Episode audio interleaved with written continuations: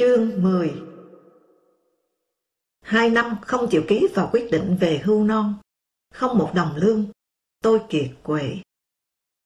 Linh lại ốm nặng, cấp cứu, nằm bệnh viện. Xích lô sóc tung người, Linh nhăn nhó ôm bụng suốt đường từ cầu giấy ra Việt Xô. Tôi đạp xe ở bên mà bụng như lửa đốt. Bác sĩ nói chậm một ngày nữa là chết. Kiết lỵ, ăn đậu phụ nhà mậu dịch quốc doanh, cất trong tủ lạnh mất điện hơn một ngày trời. Đói, đầu gối phải bò. Đành xuống thang với đảng. Thấy tôi đến, quý và điện, vụ tổ chức, mừng ra mặt. Hai anh đã trông thấy tâm cá. Cái đói nó yểm trợ đảng. Hết tiền rồi, ký thôi, tôi nói. Sẵn sàng cho ông anh tất cả rồi đây. Chiếu cố ông anh nhất đấy. Quý vừa nói vừa mở vội ngăn kéo, lấy ra nghị quyết, để tôi ký. Kỳ quặc nhất là đưa kèm cả một quyển sổ hưu xanh lè lè. Theo pháp luật, để bảo vệ người lao động, chỉ khi nào đương sự ký và quyết định, nộp ảnh để tỏ là đã bằng lòng, không bị cưỡng bức đã, thì mới làm sổ hưu. Đằng này, tất cả đã lù lù tại nhẫn tiền. Chiếu cố cái gì? Sao không để tôi ký? Nhưng mở sổ hô ra, tôi vẫn giật thoát. Ảnh tôi đã dán ở đó, chỉ thiếu mạo chữ ký tôi thôi. Văng ra một câu, cất. Phải là một câu thật tục mới hả? Báo đảng lấy ảnh trong hồ sơ lý lịch của tôi ra in để đơn phương làm sổ hưu với sự đồng tình của Bộ trưởng Thương binh Xã hội. Làm cẩu thả, viết sai cả nguyên quán đến số nhà thường trú. Kiểu xông vào giải tỏa nhà dân. Mày vỡ hay mất cái gì kệ mày. Mới hiểu thế nào là đạo đức văn minh của đảng ta. Tôi cầm quyết định, viết vào lề. Hơn hai năm không lương, đói, nên phải ký vào quyết định phi pháp này. Trong khi quý và điện cứ, ấy anh, ấy, không được. Thế này là tớ học nhà nước làm bừa đây. Di bút này của tôi được nhà nước xếp hạng và hiện vẫn nằm trong hồ sơ tổ chức báo nhân dân. Sau này tôi hỏi, điện trả lời tôi.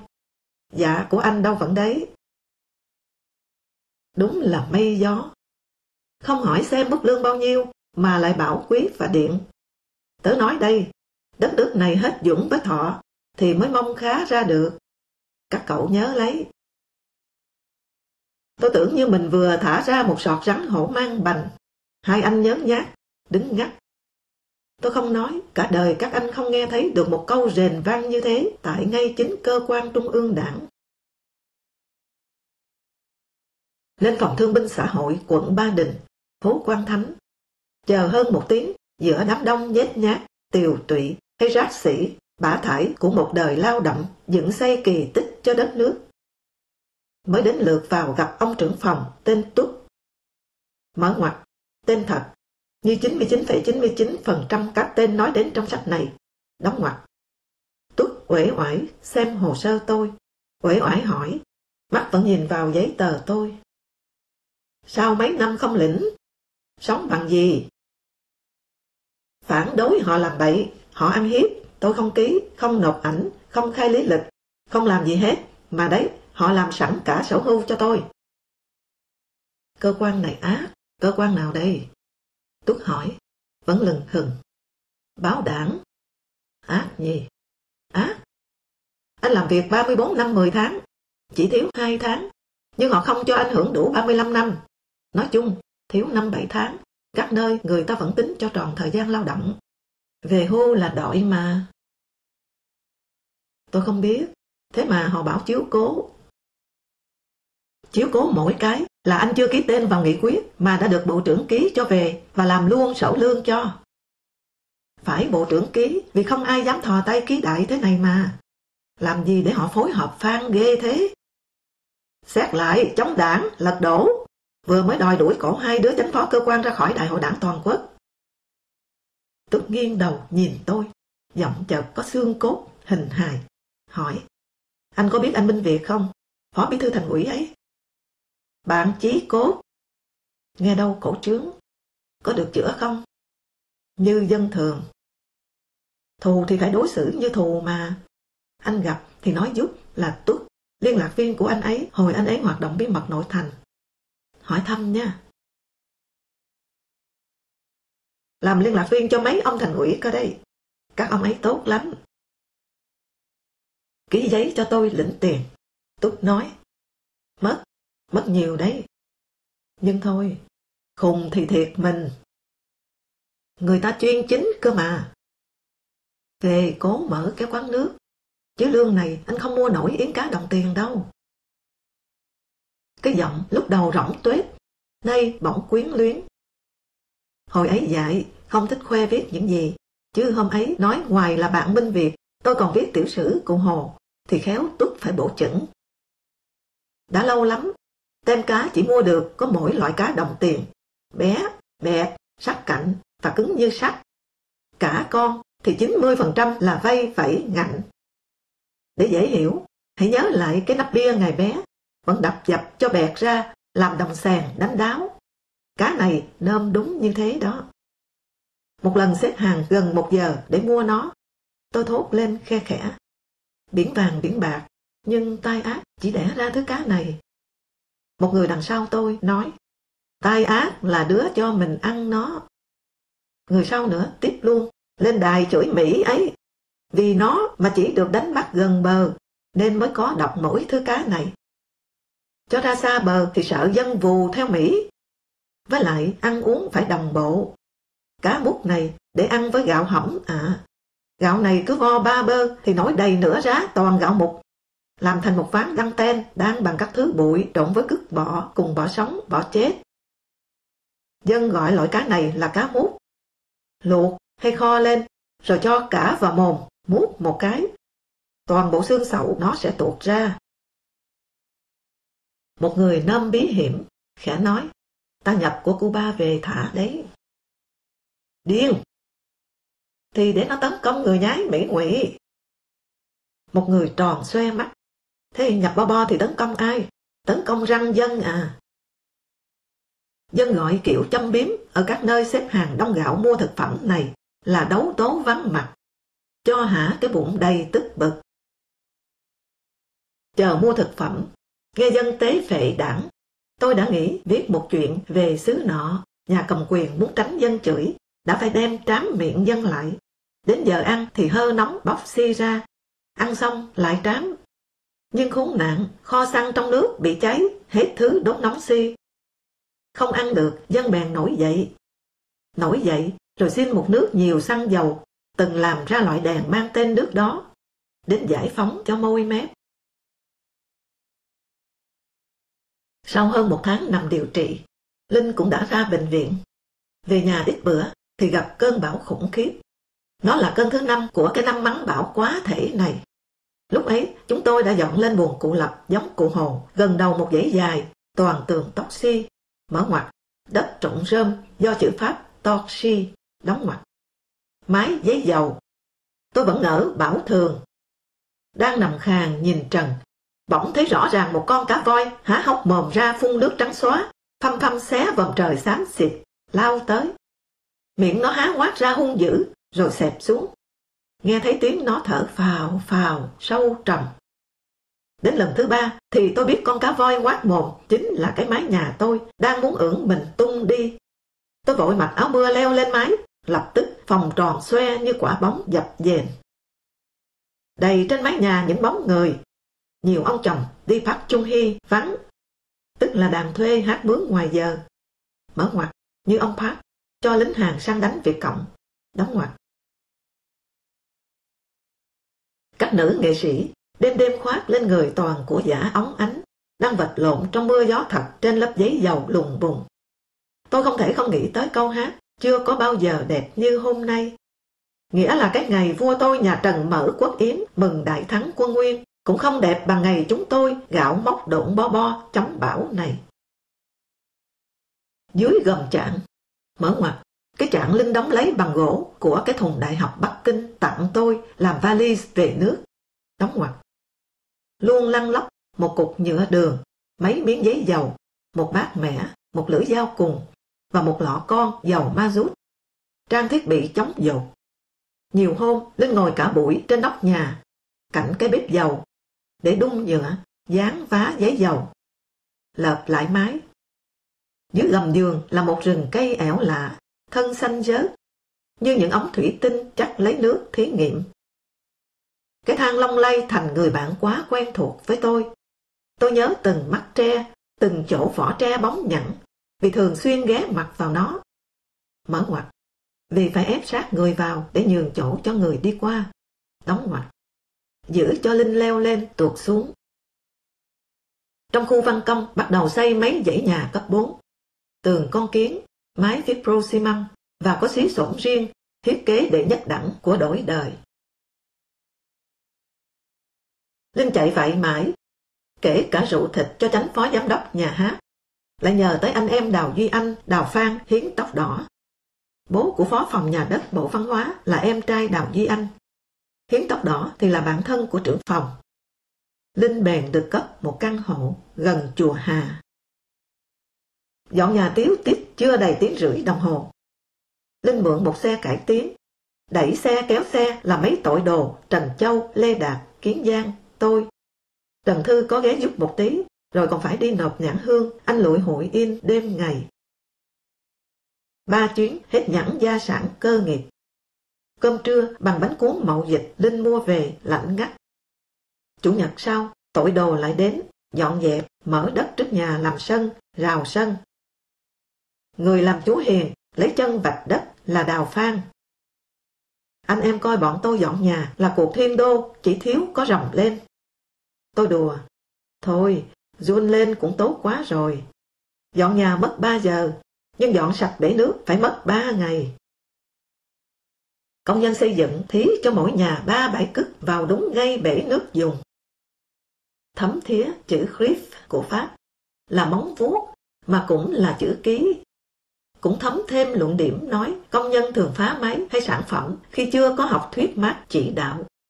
Những bãi cức này chứng tỏ đảng chưa đưa được chủ nghĩa vào đầu công nhân, hay công nhân đói nên chối từ chủ nghĩa. Tôi nói thế, thì Trần Châu bảo, ấy, vì đã mang chủ nghĩa vào rồi, công nhân mới phá khỏe hơn bao giờ hết đấy. Thụy Điển quay hẳn một bộ phim hơn chục tập, ghi lại những bãi cướp ỉa rất phóng khoáng, phong phú, ở bệnh viện Nhi đồ sộ, Thụy Điển giúp ta tiền, để rồi nhận lấy cái thành quả hữu nghị công nhân ta trao cho, với cái khí lưu niệm độc đáo. Ta xin mua hết bộ phim, nhưng họ từ chối. Lịch sự biếu nhà nước một tập làm kỷ niệm. Chính Yên lên công trường Cuba làm khách sạn thắng lợi, Hồ Tây. Kỹ sư Cuba phàn nàn với anh. Công nhân các ông là các chuyên gia ăn cắp. Vừa lắp vòi mở nước ở buồng tắm xong, quay lại đã mất. Có người khuyên nên còng số 8 tay chúng tôi với công nhân lại thì mới yên.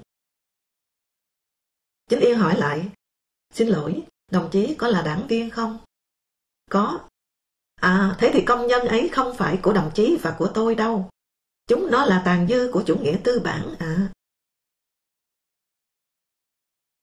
Tôi đùa, giá Marx viết, khi công nhân chưa giác ngộ chủ nghĩa cộng sản, thì thường hay làm xong cái gì lại ỉa cho một bãi xú kali, mở ngoặt, xú clear, có nghĩa là ký, đóng ngoặt. Vào đó, viết thế thấm sâu hơn.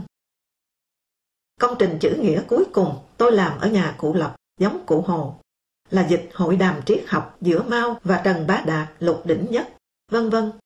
Mao giải trình thuyết tách phe xã hội chủ nghĩa thành hai, tức là Mao có lập phe mới, gồm Bắc Kinh, Hà Nội, Tirana mở ngoặt Albany, đóng ngoặt.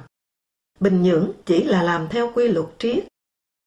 Tổng kết, mau nói, triết học, tụ trung là gì? Là cá lớn nuốt cá bé, nước lớn chiếm nước bé, thằng khỏe bắt nạt thằng yếu. Đấy, các ngươi cứ chiếu thế mà làm. Thảo nào, Việt Nam đang hai miền thì mau bảo phải một, thằng khỏe phải sơi thằng yếu. Nhưng có chuyện lý thú này. Tờ Far East Economic Review phỏng vấn Nguyễn Lam cho hay sau Đại hội 26 Xô Cộng tháng 2 1981, quan hệ Việt Xô rạn nứt. Nguyễn Lam nói hẳn, chúng tôi chưa có kế hoạch 5 năm vì Liên Xô chưa có ý kiến. Hơn nữa, Liên Xô sẽ rút chuyên gia về và tăng giá dầu lên 1,5. Các thứ viện trợ về tiêu dùng sẽ bị Liên Xô kiểm tra. Trả lời báo này, Hoàng Tùng nhận rằng kinh tế Việt Nam rất khó khăn. Còn báo trước rằng kỳ họp quốc hội tới chúng tôi sẽ có thủ tướng mới, trẻ hơn. Ám chỉ tố hữu. Nghe nói Phạm Văn Đồng rất cay cho cú đánh tạc sườn này. Không thấy nổi cay đắng là hai ông anh chỉ giúp để đánh Mỹ cho hai ông anh nhờ thôi.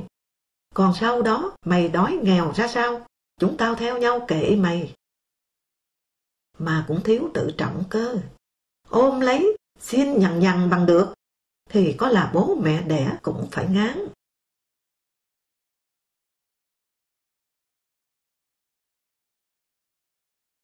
Một hôm, vào thăm Hồng Linh bị kiết lỵ nằm bệnh viện.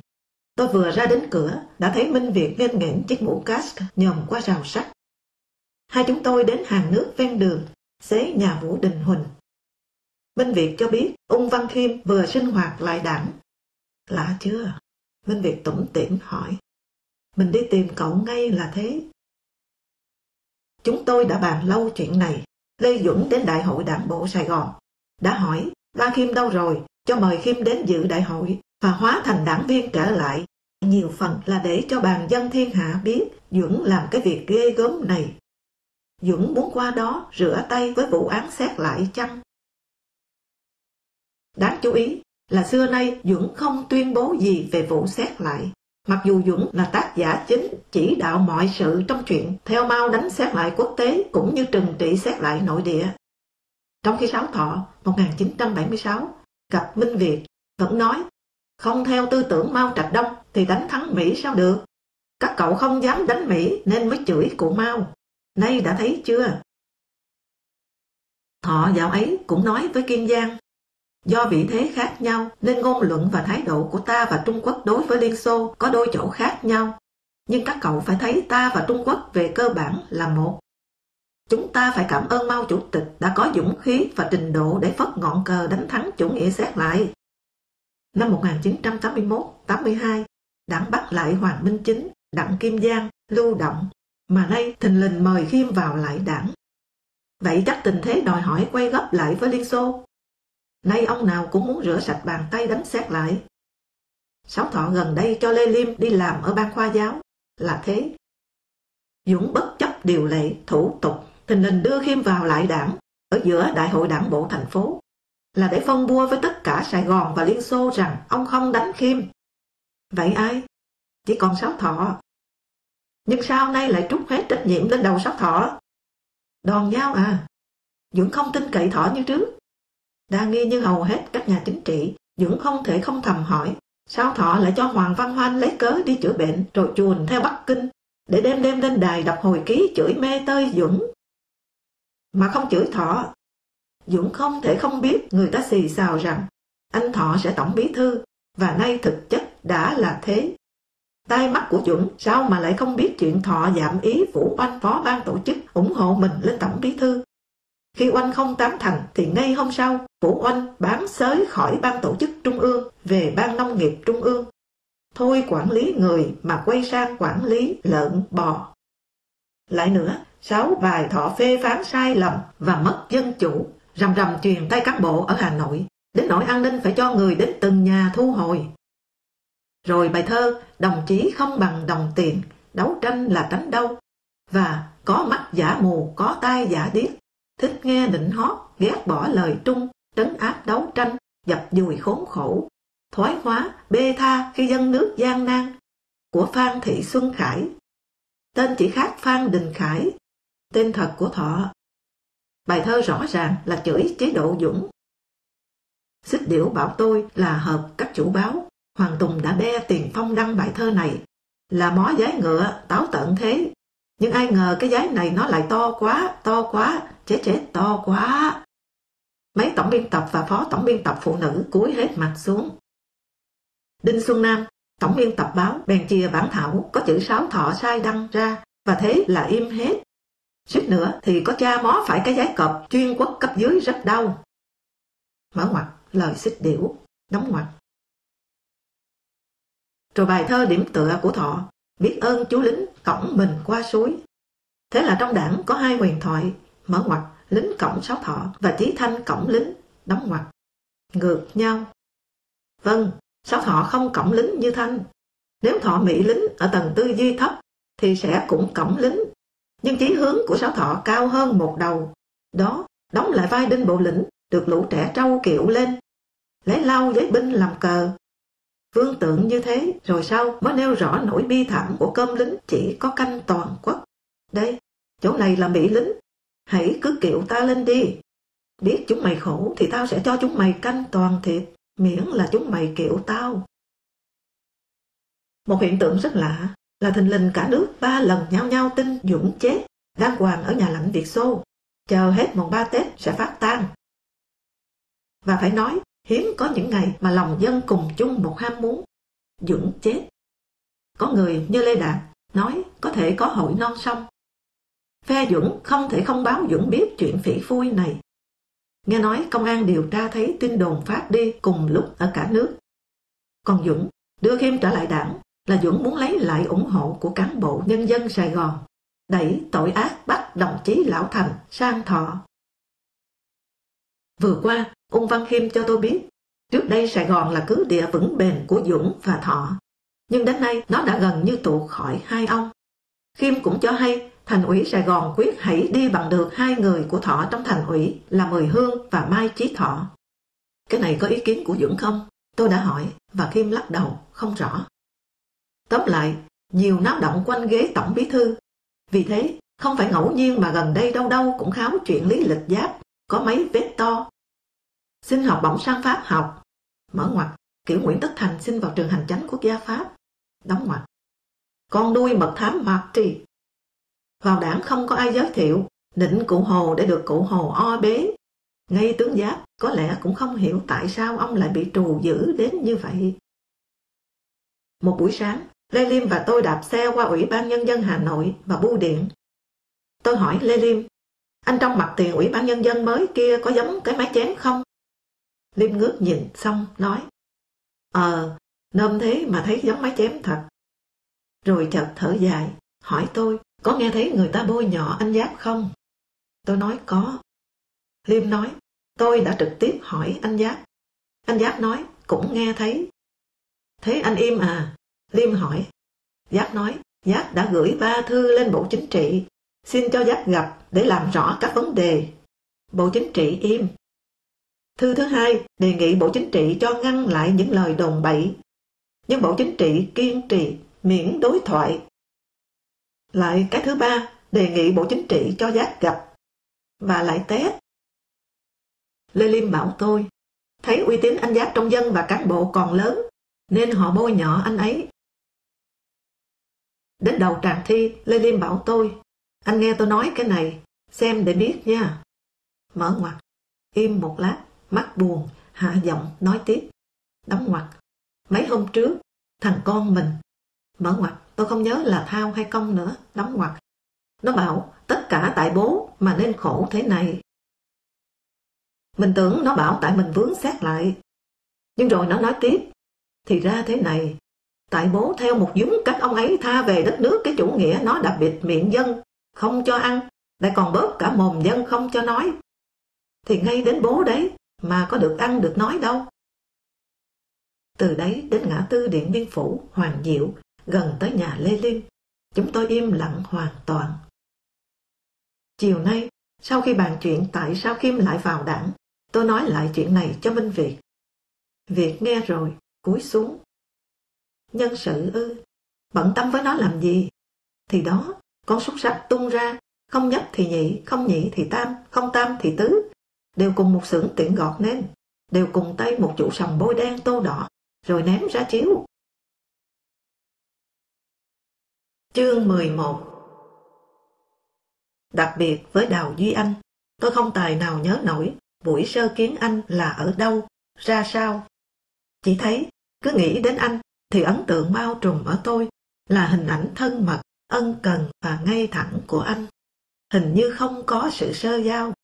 Không biết có phải là thấy người sang bắt hoàng làm họ hay không. Nhưng tôi luôn thấy anh mến tôi, mến hơi nhiều. anh hay kể chuyện ngày trước của anh. Lúc ấy, cái giọng bao giờ cũng trầm, thông thả, cái giọng bị quá khứ nó ám, nó đè. Một chiều muộn, không đèn đớm, anh rầu rầu, nói trong bóng tối căn phòng anh. Tôi hay kể chuyện tôi với anh, vì tôi hy vọng có ngày anh minh oan cho tôi. Cả nhà, năm anh em nhà họ đào chúng tôi, mà tôi là cả. Khổ vì một tay Lê Đức Thọ. Tôi vô cùng ân hận. Tôi mặc cảm kém cỏi. Làm sao cái phận tôi minh oan được cho nhà học giả đáng kính mà đang đau đớn này. Tôi không dám lố bịch dở sổ tay ra một hành vi của Phát lại, ghi chép những điều anh nói. Ôi công nghệ, công nghệ, giá như chúng tôi có một chiếc máy ghi âm nhập. Mồng 4 Tết năm 1984, Đào Phan mời mấy chúng tôi đến chơi. Thò đầu vào, thấy Lê Trọng Nghĩa, Kiến Giang. Tôi vui quá, reo lên. Đào Phan vờ nghiêm mặt. Đến muộn lại chẳng nhìn ngó. Xem ai kia. Trong góc cùng bên phải gian phòng, trên chiếc ghế bành gỗ mọc, đồ nội thất sang quý nhà cán bộ lúc đó, chỉ cần một chiếc là đủ bề thế. Đào Duy Anh chống gậy, ngồi cười, nhìn tôi, hân mật. Ô không ngờ, tôi nhảy vào hôn lên hai má anh hai cái thật đầm thắm. Ngồi một lát, anh xin cáo. Tôi đưa anh đi bộ trở lại tận nhà, xa hơn một cây số, rồi lại quay lại với đám đào phan.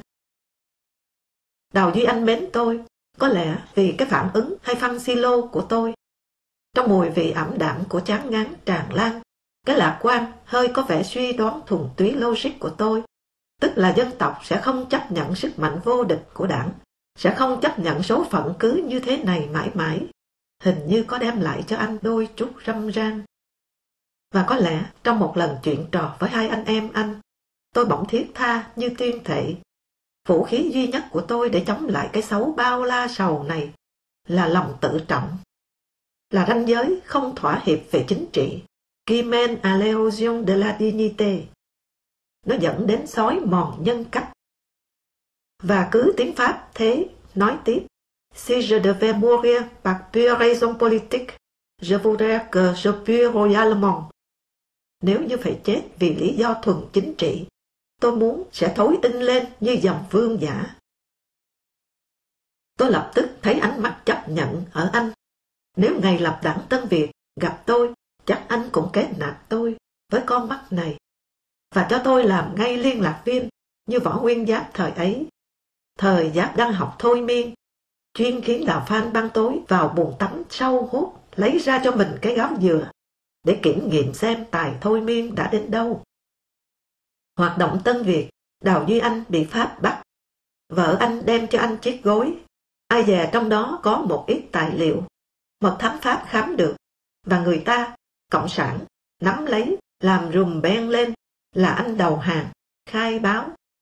Người ta không tiện vu cho đảng của tôi là phản động. Anh nói, thì người ta vu cho tôi khai báo, đầu hàng. Thế nào người ta cũng phải tìm cách triệt các tổ chức khác để nắm lấy độc quyền lãnh đạo cách mạng. Họ sẵn sàng lợi dụng mọi sự cố bất hạnh để khai tử Tân Việt, kẻ dám mượn chủ nghĩa mắc lê tranh quần chúng với họ. Thất phu hữu trách, đúng, nhưng cái nhiệm vụ của mày là phải chịu tao lãnh đạo và tao phải phân công cho mày. Họ nói đoàn kết, nhưng tất cả phải làm theo họ, phải nghe sự chỉ đạo của họ. Chủ nghĩa Marx phóng vào bốn biển đều đúng, với điều kiện chỉ mình tao phóng và họ có cơ sở pháp lý vô sản độc tài để làm như thế. Họ được quốc tế cộng sản sử dụng và huấn luyện, đào tạo cơ mà. Quốc tế chi bao nhiêu tiền vào đó. Họ là những chuyên gia lật đổ, những kỹ sư cướp chính quyền. Mình thì không. Thuần trong vào sách vở, tri thức và lòng thành. Biết bố tôi thèm một quyển tự điển truyện kiều, anh lấy ngay trên bàn quyển anh đang bổ cứu và sửa bằng bút chì, để tái bản ra, tặng. Hai ông già rồi thơ ứng họa, gửi cho nhau. Mở ngoặt, bố tôi chơi chữ anh hoa, còn anh chơi chữ cương thường. Tên bố tôi là Cương. Đóng ngoặt. Một lần, anh kể chuyện. Sáng ấy, đang làm việc ở trong phòng. Anh bỗng thấy tiếng lý nhí của một cô gái thập thò ngoài cửa. Lần thứ ba mới nghe rõ hỏi, nhà ta có thuê người làm không? Tôi lấy làm lạ. Anh nói, vì lúc này người giúp việc bắt đầu hiếm. Một là nói chung đều ít tiền cả. Hai là dư luận xã hội hay xì xào lên án, rồi nhòm ngó những nhà thuê người. Bóc lột lao động nghèo mà. Tiếng thì thào lớn dần, rồi anh nghe thấy cô gái nói to. Dạ, cháu vẫn làm cho ông bà nhà văn này tốt lắm, nhưng bây giờ cháu hãi lắm. Anh bèn đi ra cửa, một cô gái đang kể sự tình với vợ con anh. Dạ, tổ dân phố cứ dục cháu thôi, sao lại đi phục vụ thằng phản động chế độ? Suốt ngày lo chỏ vào nhà lên án ông ấy. Cháu sợ lắm, chả biết có dính đến mình không. Nhà ai thế cô? Anh hỏi. Dạ, ông dì Văn tên là Tuân, những là tá quân đội. À, Hà Minh Tuân, tác giả vào đời. Tôi nghe nói anh ấy hiền lành. Chị xin việc nói tiếp. Cháu làm cho nhà ấy đã quen việc. Hai cụ và bác nhận cháu vào làm thì cháu xin đội ơn. Chứ cháu về quê thì... Nhìn cô gái chào rồi đi. Tôi lại thương. Anh nói. Toan gọi lại. Nói cô thông cảm. Nhà tôi đây cũng từng bị loa chỏ vào giáo dục suốt ngày. Cả hàng tháng trời rồi đấy. Chả biết Loa có còn giáo dục tại gia nữa không đây? Hôm ấy Đào Duy Anh nói, lần đầu tiên anh nhận thấy thân phận trí thức của anh cũng chẳng khác gì cảnh cô giúp việc sắp thất nghiệp kia. Nhìn ra thì toàn những người tội nghiệp như mình cả. Anh nói, tội nhân và nạn nhân thành một chuỗi dây chuyền đổ sụp, đứt tung, không nơi cầu cứu. Mà chỉ cần một người không bằng lòng phán lên cho một tiếng thôi. Dạo ấy, ông Nguyễn Chí Thanh dọn dẹp văn nghệ và chính trị tư tưởng dữ lắm mà. Ông này văn võ đều dùng xe ủi sang thành bình địa. Tên Thanh là Thanh Lộc mà. Nhà Thanh Lộc theo cái gu của riêng ông. Tôi nói, chúng tôi gọi Hà Minh Tuân là nhà văn ngoan của đảng. Vậy chắc vì cũng ngoan mà năm anh em chúng tôi điêu đứng bởi một tay Lê Đức Thọ. Anh không biết khi tôi xuất bản từ điển Pháp Việt, Lê Đức Thọ đã mạt sát thậm tệ. Mạt sát? Vâng. Đã đầu hàng Pháp rồi lại còn chuối đầu làm từ điển phục vụ đám quan lại sinh viên đổ đạt ra làm đốc tờ, quan huyện. Hôm nào có thì giờ, tôi nói rõ chuyện năm anh em họ đào chúng tôi khốn đốn vì thọ như thế nào.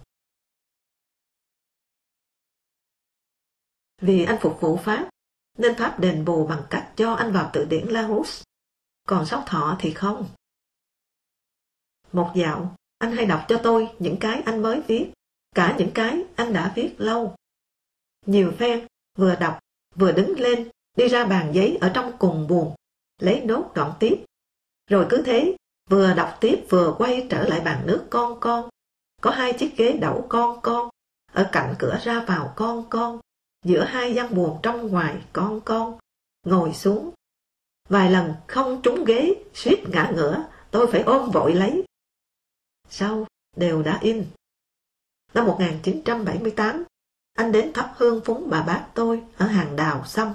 Tôi tiện anh ra bến xe đầu cầu gỗ, trong sân bách hóa quốc doanh. Nay là nhà hàm cá mập. Mở cửa cho chủ nghĩa tư bản thì nó cho hàm nó soi bóng xuống hồ gươm. Anh trên xe, tôi dưới đường, nói Tình hình xem vẻ tốt đấy anh ạ. Mở ngoặt, Hà Nội với Bắc Kinh không có triển vọng giàn hòa. Đóng ngoặt. Anh thò hẳn đầu ra cửa xe nói như rên lên. Họ còn ngồi đầy ra cả ở trên đầu mình kia mà anh nói khá thì là làm sao? Gần chục năm sau, một lần kể chuyện ở một hội nghị khoa học, tướng Giáp đến bắt tay anh. Anh gật gù bảo tôi Giáp không phải ý tứ nữa, là có cơ sáng sủa ra được đấy. Tôi thấy mắt anh còn vui hơn cả giọng anh. Tôi chợt nghĩ, hy vọng, hy vọng, ngươi chẳng tha cả trẻ lẫn tha già. Không hiểu hy vọng ở người già, có cằn cỗi hơn hy vọng ở người trẻ không? Tôi bảo anh, anh anh à, Tôi thấy chòm rau anh y như biểu tượng của hy vọng. Và phất phơ là cái chắc. Khi anh đã mệt, tôi đến thăm, chỉ thấy anh nằm. Bao giờ cũng là quần áo cánh trắng.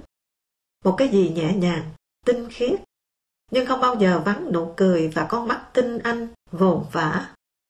Anh lại chỉ vào ghế cạnh giường, nói, ngồi đây, ngồi đây, nói chuyện đi cho tôi nghe với, nói nhiều vào, nghe anh tôi rất vui. Bữa ấy có cả Đào Hùng. Hùng sau đó bảo Lê Đạt, nghe ông Trần Đỉnh thế nào tôi cũng thấy vui thật cơ chứ lại. Nghe Đạt nói lại, tôi bảo, tao vui vì luôn nhìn thấy đảng loạn chọn lùi. Trước thằng Đại Lưu Anh là thằng thời đại. Trước hôm anh anh qua đời, Đào Phan và tôi quanh quẩn lâu bên giường anh. Anh nằm ly bì, một bộ mặt rất đẹp, thuộc về tri thức, tôn giáo, Tagore, Tolstoy. Đứa cháu trai 14-15 đến đặt lên giữa hai môi miếm lại của anh một muối cam. Ông ơi, không ăn được thì ông cố mút cho khỏe, ông ạ. Hai môi anh héo hon, khẽ mấp máy. Muối cam khẽ động đậy tí chút lại ngừng. Sợi dây cót suốt đời chuyên cần, đến lúc này vẫn ngoan ngoãn nghe theo lẽ phải. Đưa ma anh, chúng tôi đứng ở cổng trụ sở Ủy ban Mặt trận Tổ quốc Trung ương. Thì Tố Hữu cùng đoàn học sinh trường quốc học Huế cũ đi vào. Đào Phan ở bên ban thờ đã giữ Tố Hữu lại, hỏi Sao cậu lại đi với đoàn này? Cậu đã làm câu thơ Tôi dạo gót trên đường phố Huế dửng dưng không một chút tình chi cớ mà hả? Tố Hữu hơi sững một lát rồi lặng lặng cúi đầu mặc niệm Đào Phan đã bảo tôi Một tối ở Huế Tớ bảo nó Tố Hữu Tối mai chi bộ họp kết nạp cậu Cậu hãy đến dự đúng giờ Ở chỗ này chỗ này rồi chi bộ chờ nó hoài và nó không đến. Tớ sau đó hỏi, thì nó bảo tối ấy nó phải dạy gia sư, không nghĩ được. Chả biết còn có lý do gì khác nữa không. Cũng vừa lúc ấy, tướng Giáp ở cổng lớn đi vào. Lập tức bắt đầu râm ran. Giáp, Giáp, Giáp. Như tiếng sóng dồi nhẹ nhẹ đuổi theo, vuốt ve. Tôi nghĩ ngay Người ta ủng hộ Giáp vì trước hết Giáp tiêu biểu cho dân, nạn nhân viết hoa của đảng. Nằm trong áo quan kia, Đào Duy Anh có biết người liên lạc viên xưa đang đến phúng anh không còn cần ý tứ nữa không? Anh có coi đó là dấu hiệu sáng sủa không? Nhưng thế nào là ý tứ? Ý tứ là căn cứ đạo lý, văn hóa, lễ tiết. Vậy tránh Đào Duy Anh một dạo là căn cứ ý tứ quỷ nào? Tôi chợt rớm nước mắt. Hôm nào cái chắc là hy vọng của anh nó phất phơ. Hai năm trước, ở Sài Gòn ra, anh bảo tôi, một giáo sư Liên Xô mấy lần mời anh sang đó, thịnh tình lắm, trân trọng lắm. Anh nói, như sợ chưa lột tả hết. Anh thêm, tôi cảm thấy anh giáo sư này rất chân thành. Trong tôi lại lóe lên hy vọng khá náo nức về anh, cho anh. Hôm nay, ở tang lễ anh, tôi biết là hy vọng nó đã lìa bỏ anh vĩnh viễn. Sứ quán Liên Xô chỉ bắn tin, chứ không có ai đến cấp thị thực cho Đào Duy Anh. Như 15 năm sau, khi Hoàng Minh Chính sang Mỹ chữa bệnh, quan chức đại sứ quán Mỹ đến tận nhà trao thị thực vào tay chính. Liên Xô tế nhị phải giữ ý tứ với Việt Cộng, như giáp với Anh. Mỹ nó mới xô bồ, Mỹ nó trắng trợn thật. Khi chính ung thư di căn ngắt ngoải, đại sứ Mỹ đến tận bệnh viện Việt Xô thăm chính và chính chết thì đại sứ quán Mỹ đi đưa như đều đặn đòi nhân quyền ở Việt Nam. Cuối những năm 1990, một nhà báo Mỹ đã phỏng vấn chui tôi về vấn đề xét lại, theo gợi ý của sứ quán, trong khi vẫn nhắm mở rộng hợp tác toàn diện với Việt Nam. Nhưng ý tứ quỷ gì chứ? Tôi cứ nghĩ mãi về ý tứ. Đúng, ý tứ chân chính là bảo vệ lẽ phải, tôn trọng sự thật trước tiên chứ nhỉ? Chương 12 Vụ đổi tiền quỹ khóc thần sầu của Tố Hữu năm 1985 dìm sâu đất nước hơn nữa vào cuộc khủng hoảng cùng cực. Lạm phát lên đến 780%. Theo truyền đạt ở báo, một cụ chớp bu đã phải thốt ra, khủng hoảng tới đấy rồi. Lê Duẩn có lẽ bỏ ý định để nhà thơ làm tổng bí thư từ đây. Mở ngoặt, làm bí thư hoài, có bí thơ. Đóng ngoặt. Nhưng đổ 10 sang Phnom Penh lại triệu tập toàn thể chuyên gia ta trong B68 đến đại sứ quán của Ngô Điền, nói đổi tiền là thắng lợi cực kỳ to lớn. Cụ một tay chống nạnh, một tay xỉa liên hồi vào cán bộ đầy bên dưới. Giải thích. Tổng ngân sách đang có một, nhớ nha, có mỗi một thôi. Thế mà chỉ một phát, liền vọt lên thành mười. Một phát thôi, nhanh như thế. Hỏi, đã có ghê chưa? Lạy thầy, ghê thật. Cái gì thầy cũng đổ đạt mười hết. Từ chĩa cả mười ngón tay vào cán bộ để dạy dỗ sai phái. Dân đã cất lên một công trình ngôn ngữ tuyệt hảo. Chữ này nhập của Sài Gòn. Như chữ xịn, hết ý, chí cốt, bồ, nhậu, lai rai, ghế, mở ngoặt là biết con gái chứ không phải là lãnh đạo, đóng ngoặt hữu mười phương nguyên liệu kiệt. Cụ hồ ra đi, để lại ba đồng chinh bằng tôn. Tầng trên của lâu đài ngôn ngữ này gồm tên sáu vị phó thủ tướng, Tố Hữu, Đỗ Mười, Trần Phương, Đồng Sĩ Nguyên, Vũ Đình Liệu và Võ Văn Kiệt. Có mười phương trời mà nguyên liệu kiệt hết. Thế mà trong sáu vị bị yểm bùa này, rồi vẫn nhắc lên được một tổng bí thư và một thủ tướng. Nguyễn Văn Linh đã từng ca cẩm với Ung Văn Khiêm. Nay đảng tìm nhân sự kế thừa mà như thắp đuốc đi vồ ếch. Tầng trệt dành cho ba Dũng, Phạm Văn Đồng, Trường Chinh, Nguyễn Lương Bằng, Tôn Đức Thắng. Dân gọi là nhà nước ba đồng chinh. Rồi mong bao giờ hồ cạn đồng khô. Năm 1961, trong một hội nghị trí thức. Phạm Văn Đồng bạc sát phương Tây là vật chất, vật chất, vật chất khốn nạn. Ca ngợi phương Đông là tinh thần, tinh thần, tinh thần cao quý. Bất chấp nghị quyết đảng lần ba vừa nói, phải ra sức xây dựng cơ sở vật chất cho chủ nghĩa xã hội. Đồng đề cao tinh thần là vì thấy tại mình mà dân bị treo mẫm dữ quá. Dân bèn cho ông một tên riêng phạm phải văn bài đồng tiền. Nên lương ông cho cán bộ công nhân chỉ cần để ăn 10 ngày. Kỳ dư, sống cao quý với nhau bằng các thứ mánh mung đê tiện. Nhờ tinh thần cao quý, dân có óc sáng tạo thật đáng nể. Các thiết chế chính trị, các bộ trong chính phủ đều được dân cho chung vào một họ vương giả. Tôn thất nghiệp, bộ lao động.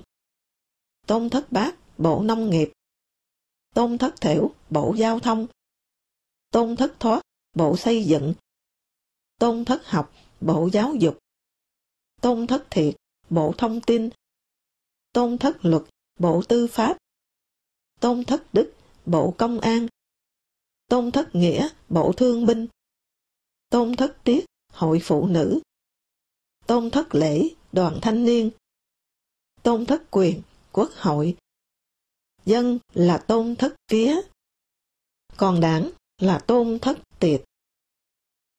Xuân Giáp Tý 1984, xã Luận Báo Nhân dân phân tích. Ba năm qua, cách mạng nước ta đã hình thành một cục diện mới, một thế đi lên ngày một vững chắc. Cái thế của cách mạng nước ta và cả cách mạng ba nước Đông Dương vững chắc chưa từng có. Âm mưu của kẻ thù phá hoại, bóp nghẹt, lật đổ, đã phá sản. Rõ ràng cách mạng đang đứng trước bước ngoặt mới, tiền đề và điều kiện của một thời kỳ phát triển mới. Tinh thần sáng tạo của chủ nghĩa anh hùng là đặc trưng phong trào cách mạng của quần chúng. Ý chí cách mạng quyết định sự phát triển của một dân tộc. Rỗng nên ôm sòm như truyền thống. Tôi vụt nhớ tới Hồng Hà sau đại hội năm báo cáo trước toàn cơ quan báo tình hình đại hội. Nói đến nhân sự, anh nghẹn ngào khóc. Xin báo cáo với các anh chị là tôi đã được trúng cử vào Trung ương. Lần khóc công khai minh bạch đầu tiên là khi anh cảm tạ Mao Chủ tịch, đã mở mắt cho anh thấy Liên Xô phản bội, đầu hàng. Thiếu lần khi ra sách trắng, lẽ ra nên khóc thú tội đã tin yêu Mao. Nhưng phải công nhận, Hồng Hà đã có lần nói hay. Bữa ấy, anh nói trước toàn cơ quan về chiến thắng của chiến dịch Hồ Chí Minh. Kể, khi quân ta tràn từ Tây Nguyên xuống, Bộ Chính trị chỉ thị nếu B-52 Mỹ nó cất cánh ở Guam thì lập tức rút. Chỉ có thể nói là có biết hải. Và phương châm là vừa đánh vừa mò. Khi sách trắng tố cáo mau, tôi đùa Bảo Minh Việt, Lê Đạt.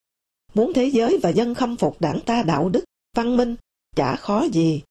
Để ra một ngày, cả nước khóc, nhận lỗi, đã từng mê mết mau dài dài. Bao nhiêu đội nhạc hiếu, huy động hết ra, tấu vĩnh biệt, một thời mụ mị. Bao giờ thôi mụ mị mày? Lê Đạt hất đầu. Nói lại một chút về đổi tiền.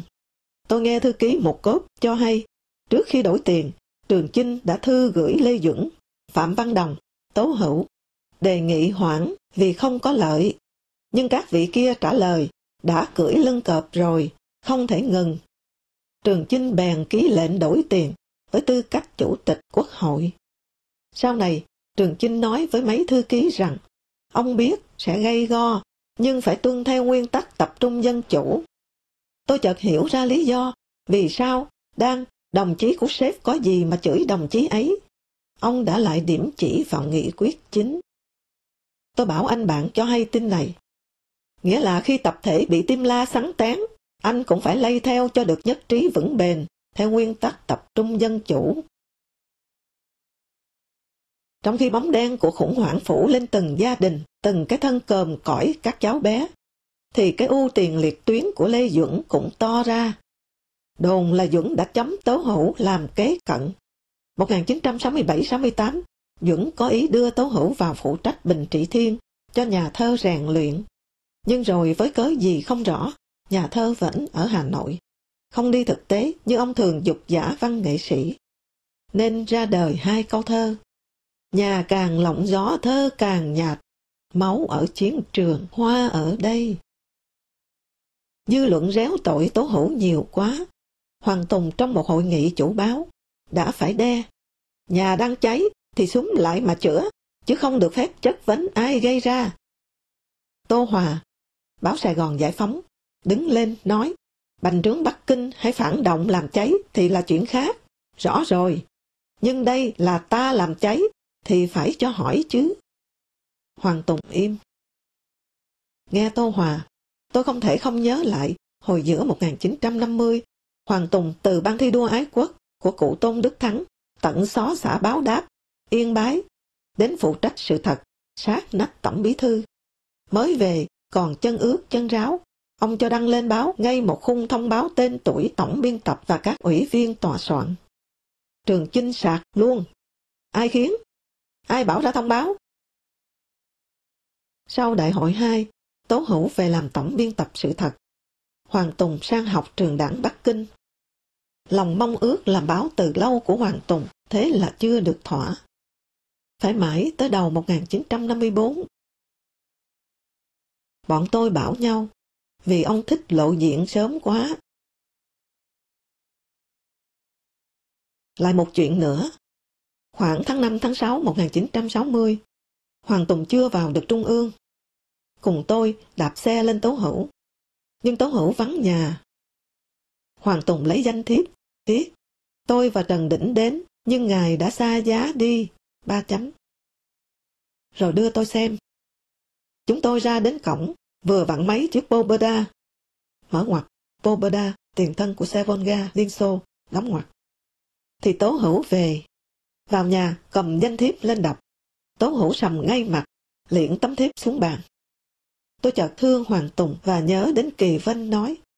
Trong tù vẫn đùa chộp cu nhau, mà sau 1945 gặp nhau, mình đã phải báo cáo nó với xin chỉ thị. Nó đây là chỉ cấp trên nói chung. Tôi thì nghĩ, với đồng chí còn hơn thua thế, thì làm đầy tớ cho dân chắc khó khăn đây. Trên kia, tôi đã nói tới nỗi tuổi khi nghe con của Lê Liêm kể tội chủ nghĩa. Còn tuổi là còn nặng nợ. Theo nó mãi rồi, Vả chăng, trước mắt tôi vẫn ống ánh Kada, Tổng bí thư đảng xã hội công nhân Hungary, Dubček, bí thư thứ nhất đảng Cộng sản tiệp khắc. Rồi nữa, Gorbachev, các ông cho thấy còn rất đáng hy vọng. Mộng tưởng không trọng lượng, nhưng đè sập biết bao đời người. Người ta tổng kết tôi đã bị tà thư làm cho hư hỏng. Tôi không mấy bận tâm, vì đã đem tri thức ra chia địch ta, thì khỏi nói.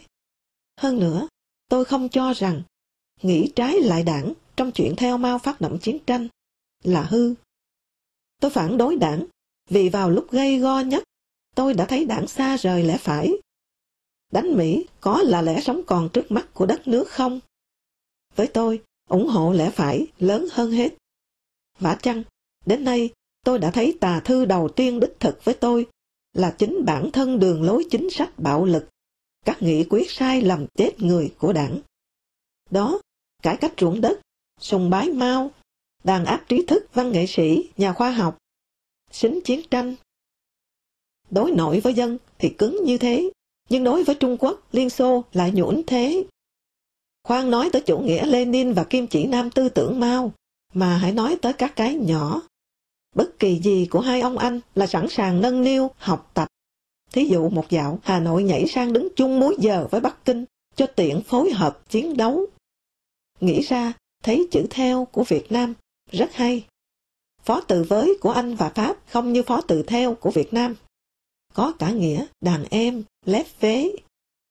Đi theo, nghe theo, làm theo, ăn theo. Thằng bé này, anh nó đi ỉa là nó cũng ỉa theo ỉa theo, nghe thấy có mùi vị sùng bái, hít hà. Không bình đẳng như ỉa cùng.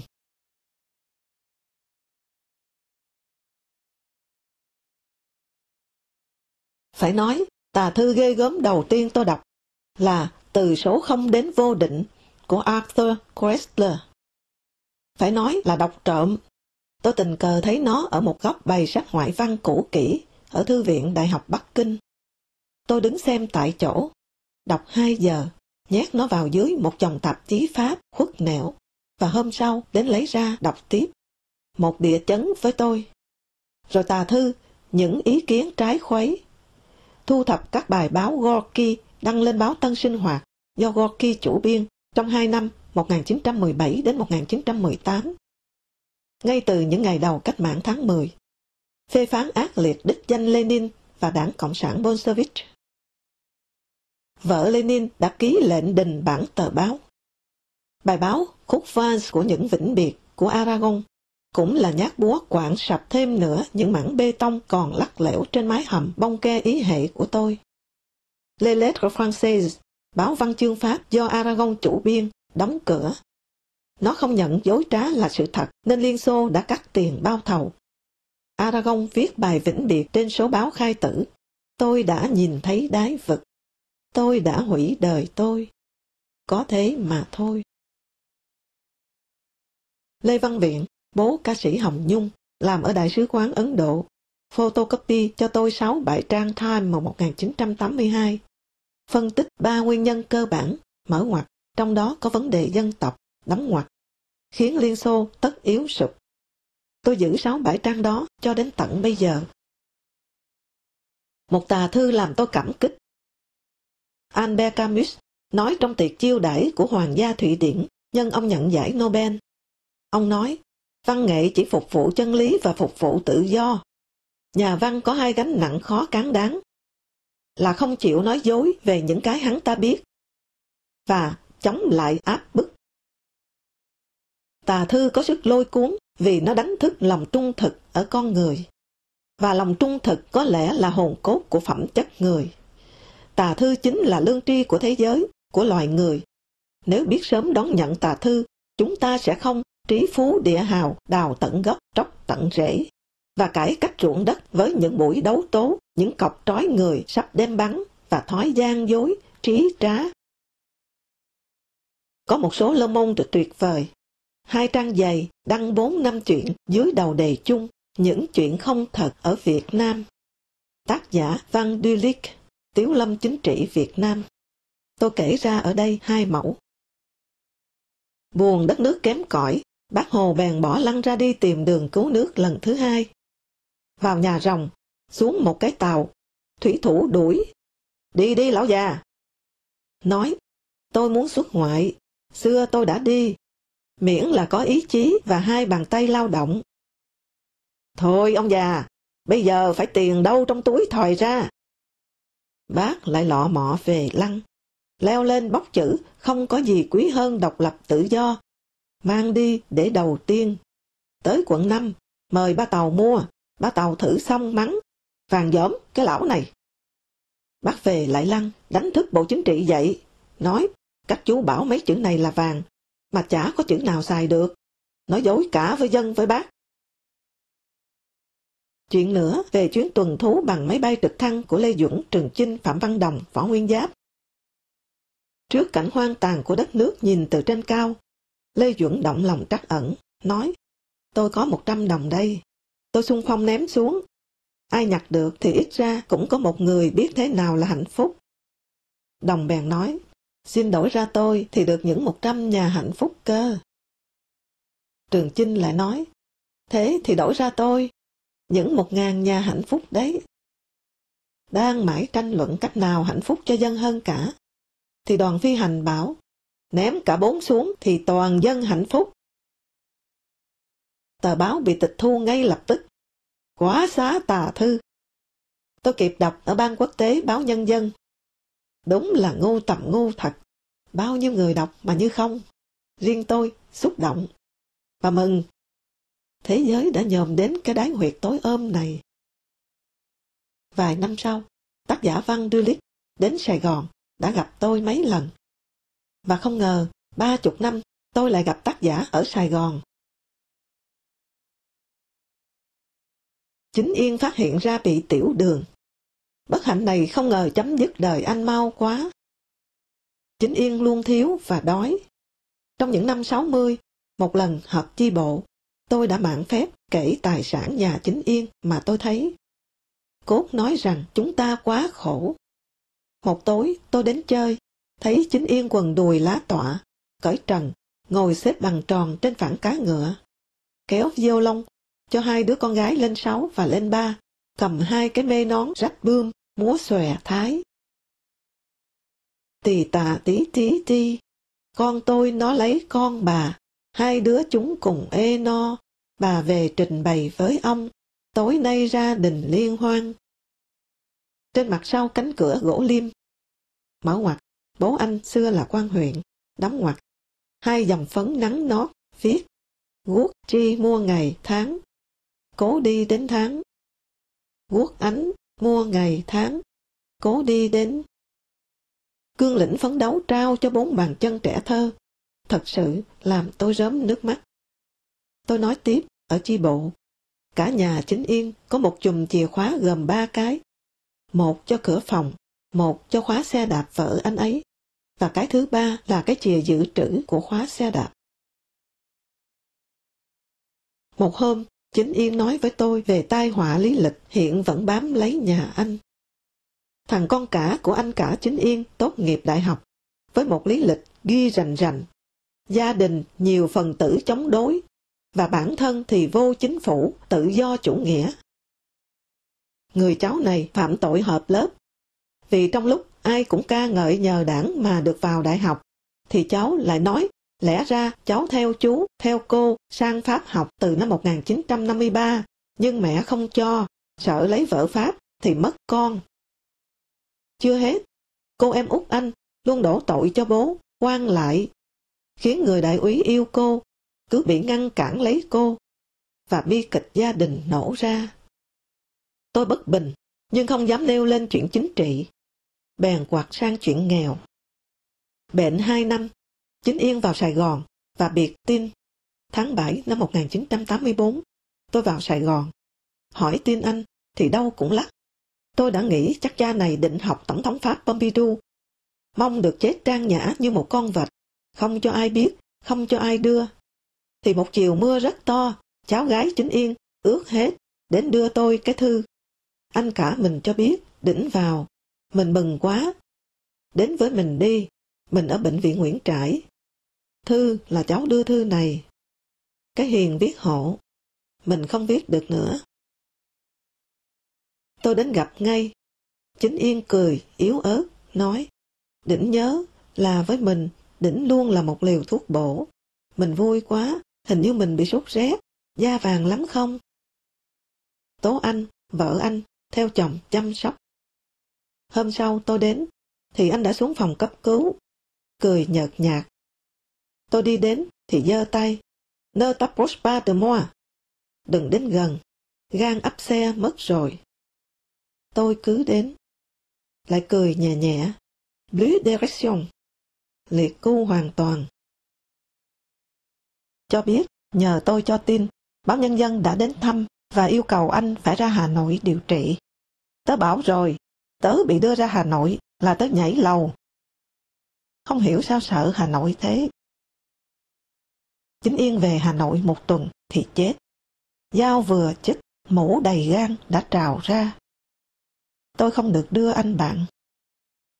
Khi ra lại Hà Nội, việc đầu tiên là tôi chở Lê Đạt đi thăm mộ Chính Yên. Rồi về nhà Chính Yên, thắp hương, Lê Đạt viết vào sổ tang. Lần này là lần duy nhất, Chính Yên đi không có bài về. Xe nghĩa ầm ì, trang trắng khóc người đi. Tố Anh nói, ở tang lễ, khi Bùi tiến thay mặt ban biên tập lên điếu văn ca tụng chính yên, thì chị đã dằn lấy micro, nói, giá ngày nhà tôi còn sống, mà nghe được những lời nhân nghĩa ông nói hôm nay, thì nhà tôi đâu có. Người ta vội kéo chị ra chỗ khác. Nửa tháng sau, chị đến gặp phó tổng biên tập Bùi Tín, nhờ giải quyết một vài việc liên quan đến chồng đã chết. Gớm, sao hôm nay lão ta hách kinh khủng thế chứ? Mặt lạnh như tiền. Sáng 49 ngày, tôi đến thắp hương, nhìn mãi ảnh chính yên, hai mắt vằn vặt, thách thức. Tôi chợt nhớ, một sáng, hợp cơ quan. Hoàng Tùng mạc sát bọn sát lại, sợ chiến tranh không dám đánh Mỹ. Chính Yên ngồi bên tôi, hí húi ghi. Anh mắc tật, không cái gì không ghi. Hoàng Tùng bèn nhìn anh nói, ghi đi, để rồi sau này bắt bẻ. Ừ, cứ ghi đi. Chính Yên dừng tay, nhìn Hoàng Tùng, và lại cúi xuống ghi tiếp. Con mắt nhìn giây phút ấy đã vào bức ảnh này. Gần đây, Tống Anh mời tôi đến dự sinh nhật chị. Tôi rủ Vũ Cận cùng đến.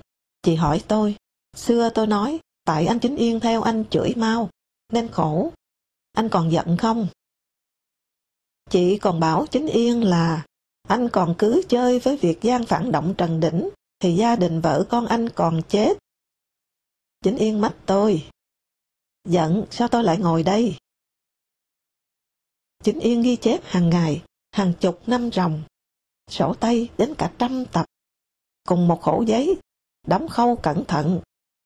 Anh mấy lần nói, mình nhờ Trần Đỉnh sửa cho mình và in.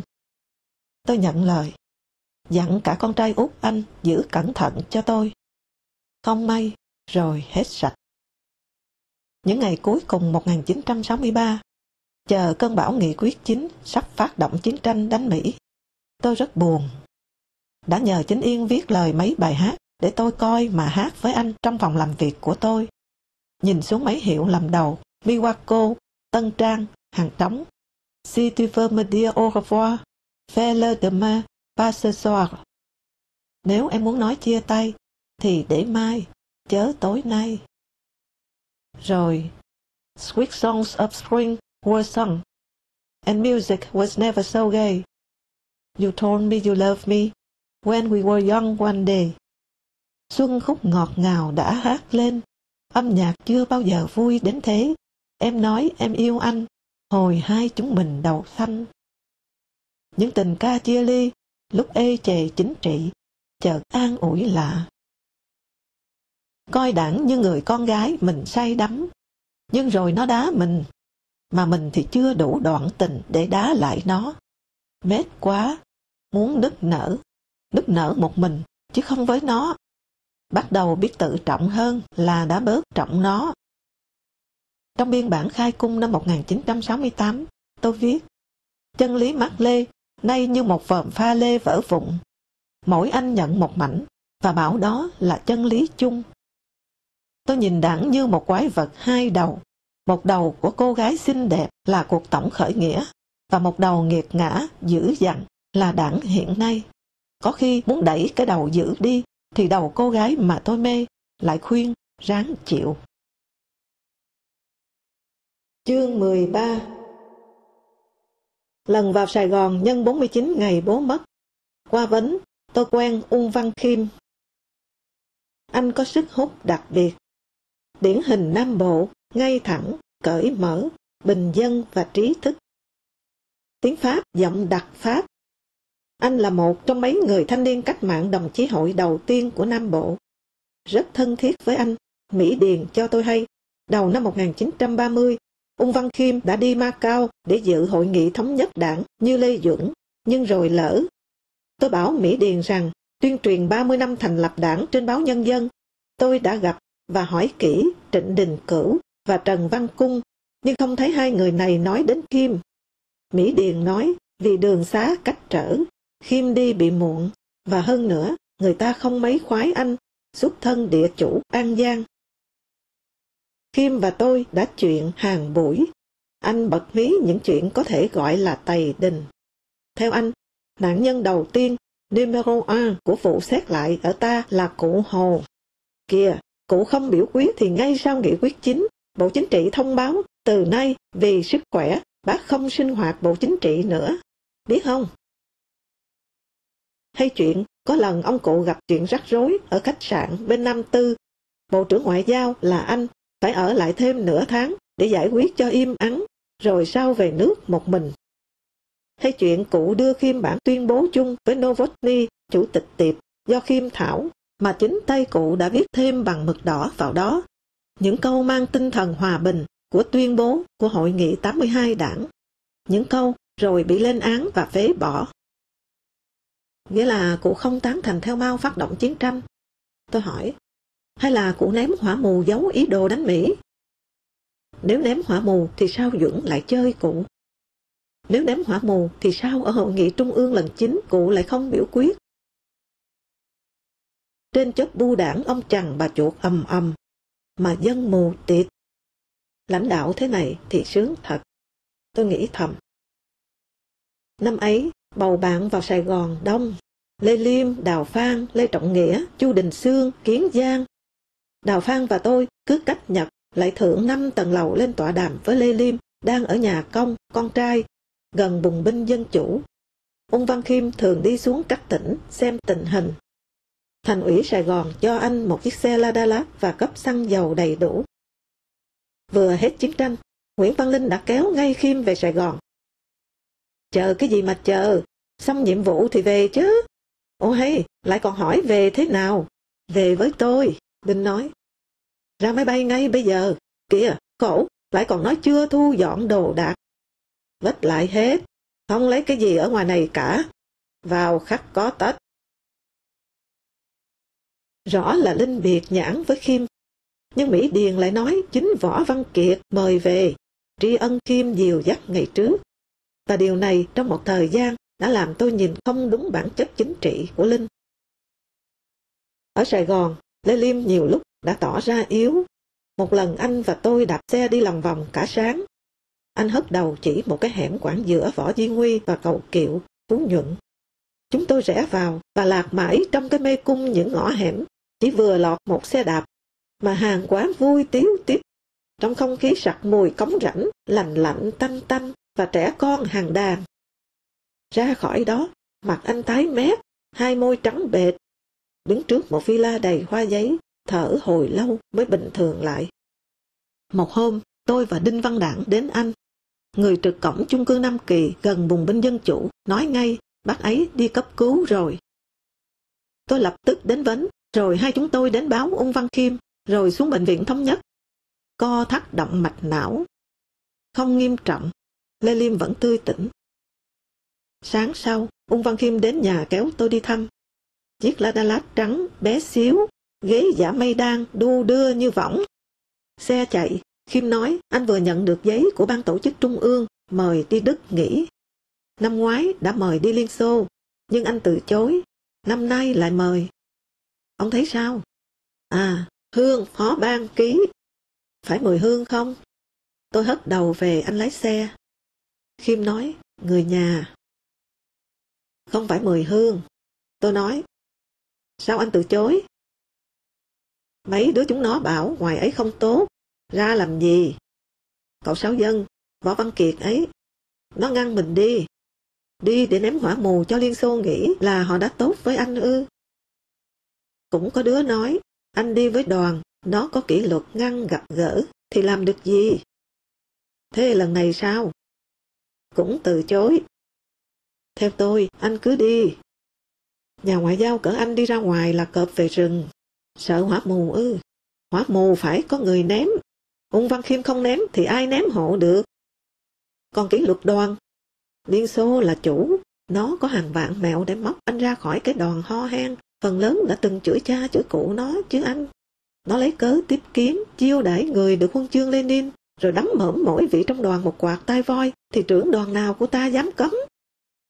Năm nọ, một đoàn điện ảnh Liên Xô sang Hà Nội, nói muốn gặp Lê Liêm. Anh Liêm từ chối, gặp cả lũ cả lĩ ở trụ sở hội điện ảnh thì nói năng cái gì. Anh bảo tôi thế. Tôi tán thành anh Liêm. Xuân Trường, Thứ trưởng Văn hóa sang Liên Xô. Khi người ta hỏi thăm Lê Liêm, đều bị ở rằng Lê Liêm vẫn làm việc bình thường. Đấy, chỉ có họ mới rắc hỏa mù được về ta. Ừ, chúng nó.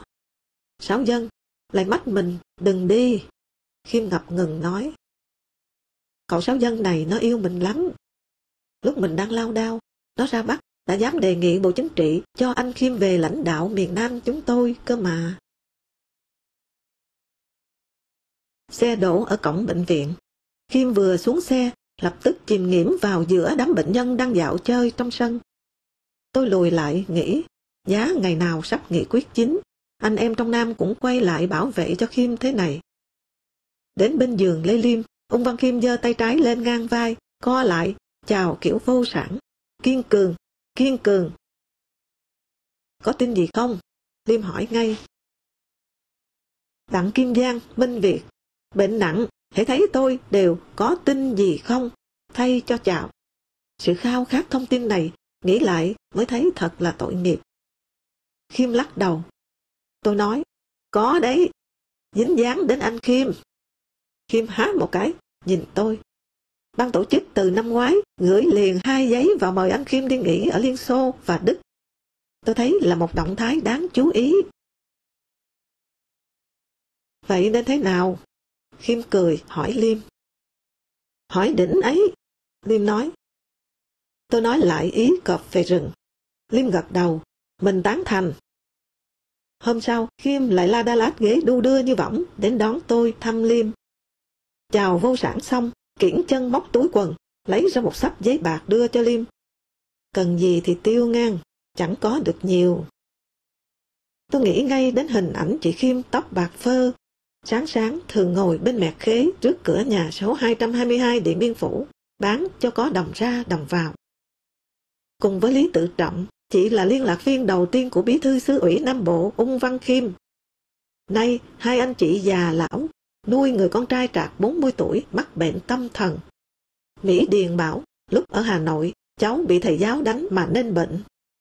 Người con hay lén ra như cái bóng, nhảy tót cả hai chân lên ghế, ôm lấy hai đầu gối, lắc lư người, nhìn bố và bạn bố. Nghiêng ngửa đầu, góp một cái cười ngay ngay dại dại. Rất nhanh, thò tay nhót lấy một điếu thuốc, đưa lên miệng. Lúc ấy, bố lại trịnh trọng bật lửa dâng đến tận trước miệng, hầu con. Có khi chưa kịp đôi hồi, đã xón ra mà chẳng biết, cho đến khi sặc mùi. Tôi đã vài lần xách ghế ra vòi nước cạnh cửa ngoài đường, cỏ rửa. Người bố không một lần to tiếng hay cau có, phật ý với người con không may, không một lần xua gạt. Ngỡ như người con có đến phá đám như thế, thì bệnh nhẹ đi được.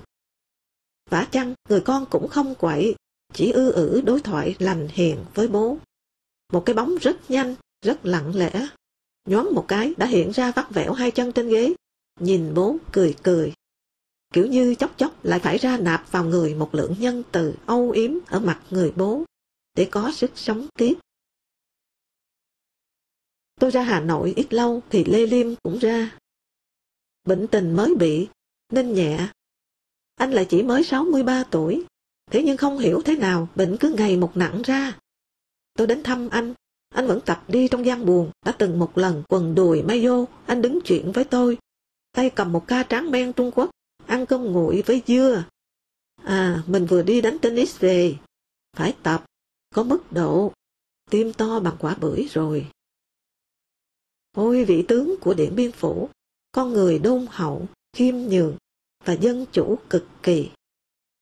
Sau khi tôi chuyển đến cơ ngơi mới, được đám tội đồ dọn nhà và mở cõi giúp. Lê Liêm cùng Đào Phan Lê Trọng Nghĩa đạp xe vào mừng. Này cô Linh, tôi bảo nha, bớt hoa đi, trồng rau nhiều vào. À, cả đường đi này cũng thâu hẹp lại. Trồng rau. Cái cô này ở Điện Biên Phủ sáng sớm nào cũng đến đầu núi chỗ mình, hát rất to. À, luyện âm. Thế hả? Ừ, ở đấy có con suối đổ nước xuống ầm ầm. Thế ra đấy thi âm lượng với tiếng thác chắc. Liêm đùa. Chỉ vào cây hoa giấy màu cá vàng. Anh nói, thứ này khó trồng lắm, nhà mình trồng không đậu. Tôi nói từ lâm cho tôi, và đã định bụng sẽ dâm cho anh một cây. Thế rồi anh phải vào viện, nặng lên rất nhanh. Tôi đến luôn, thấy Hương, con gái út anh, học sinh nhạc viện Hà Nội, ngồi bóp chân bóp tay cho bố. Cậu người yêu của Hương, hiền lành, nhút nhát, ở sau xa một chút. Lúc ấy, anh lại bảo con gái ngừng, để bố nhờ chú Đỉnh. Tôi thấy có phần nào muốn cảm thấy hơi ấm bạn bè, làm nũng. Không chỉ nhờ xoa bóp, bảo giúp buồn bên họ vặn bé đài lại một tí nhé. Tìm cô Hiền, bác sĩ trực hậu.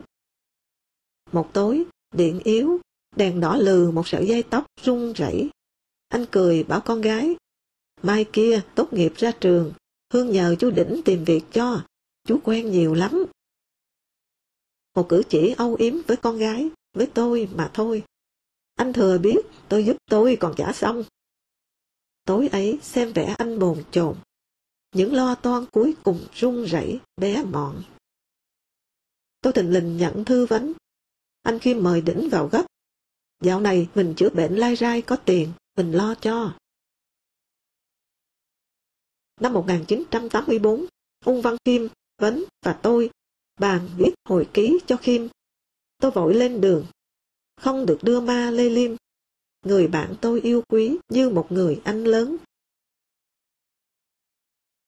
Lê Liêm ra đi, vĩnh biệt hết, vĩnh biệt hết. Để nhận lấy những cấp phát đảng mới đặt cách, đặt ra dành riêng cho anh. Một, không cho phép gọi Lê Liêm là đồng chí. Hai, không cho phép quàng ở Bộ Văn hóa. Ba, các quan chức đang công tác không được đi đưa. Như Bùi Công Trừng, Lê Liêm ngăn đảng gắn bó môi răng theo mau phát động chiến tranh.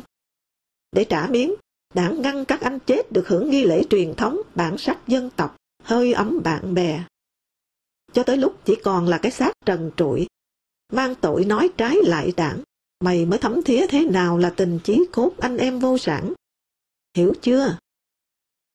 Sau này, Lê Đạt bảo tôi, lúc chị ruột Lê Liêm khóc, gọi Huấn ơi, cái tên bố mẹ đặt, cái tên chị đã từng mắng khi nó nhè dai. Là lúc cảm động nhất. Chẳng xứ ủy trung ương ủy viên gì hết, chẳng bí danh mật hiệu gì hết, chẳng đồng chí đồng tâm đồng sàng đồng sàng gì hết. Cứ mộc mạc như thế, trở về với đất, mà lại làm cho tất cả nghẹn ngào.